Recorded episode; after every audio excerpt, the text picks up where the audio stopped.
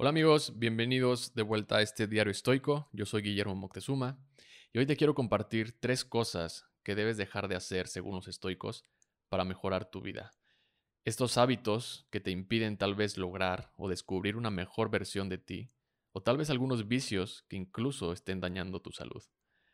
El primer punto es dejar de poner las cosas para después.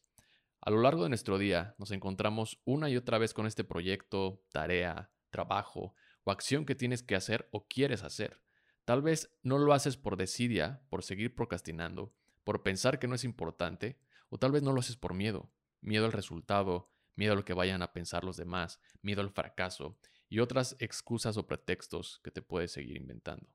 Una de las frases de Marco Aurelio que me gusta mucho dice, pudiste ser mejor hoy, pero en su lugar decidiste serlo mañana. No dejes que pase más tiempo, haz eso que quieres hacer eso que necesites hacer, hazlo ya, hazlo ahora, hazlo hoy, no mañana. El segundo punto es, no busques la tercera acción.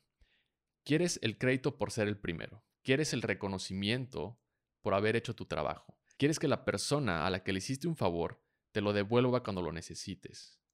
O te dé las gracias. Marco Aurelio en sus meditaciones le llama esto la tercera cosa o la tercera acción. Hiciste algo bueno. Digamos que hoy recogiste la basura de tu vecino. No esperes que te dé las gracias o que en el futuro él haga lo mismo por ti.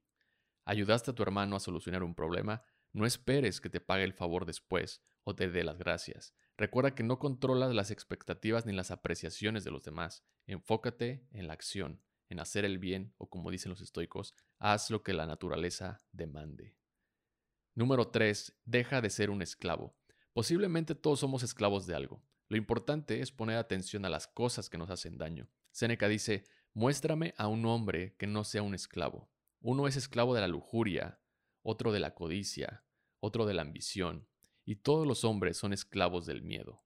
Pero la esclavitud más denigrante es la que uno se impone a sí mismo. En nuestros tiempos modernos esto se puede ver tal vez en el celular. Seguramente eres esclavo de tu celular y no te has dado cuenta.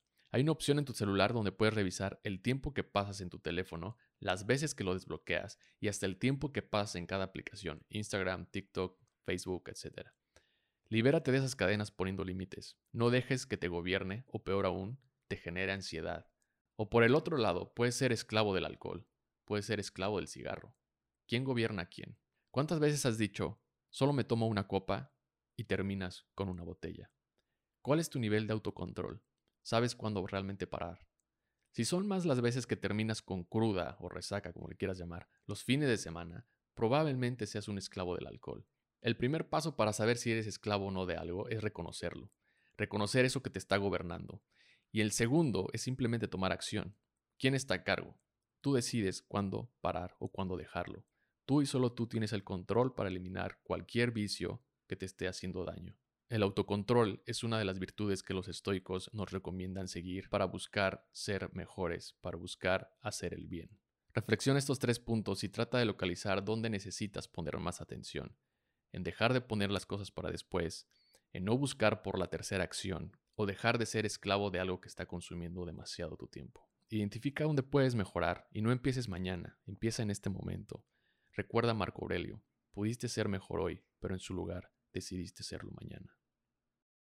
Muchas gracias por escuchar esta reflexión. Te invito a compartir el episodio con alguien que consideres le puede gustar la filosofía del estoicismo y no olvides suscribirte al canal de YouTube Diario Estoico para no perderte de más contenido. Que tengas un gran día. Hasta la próxima. Bye.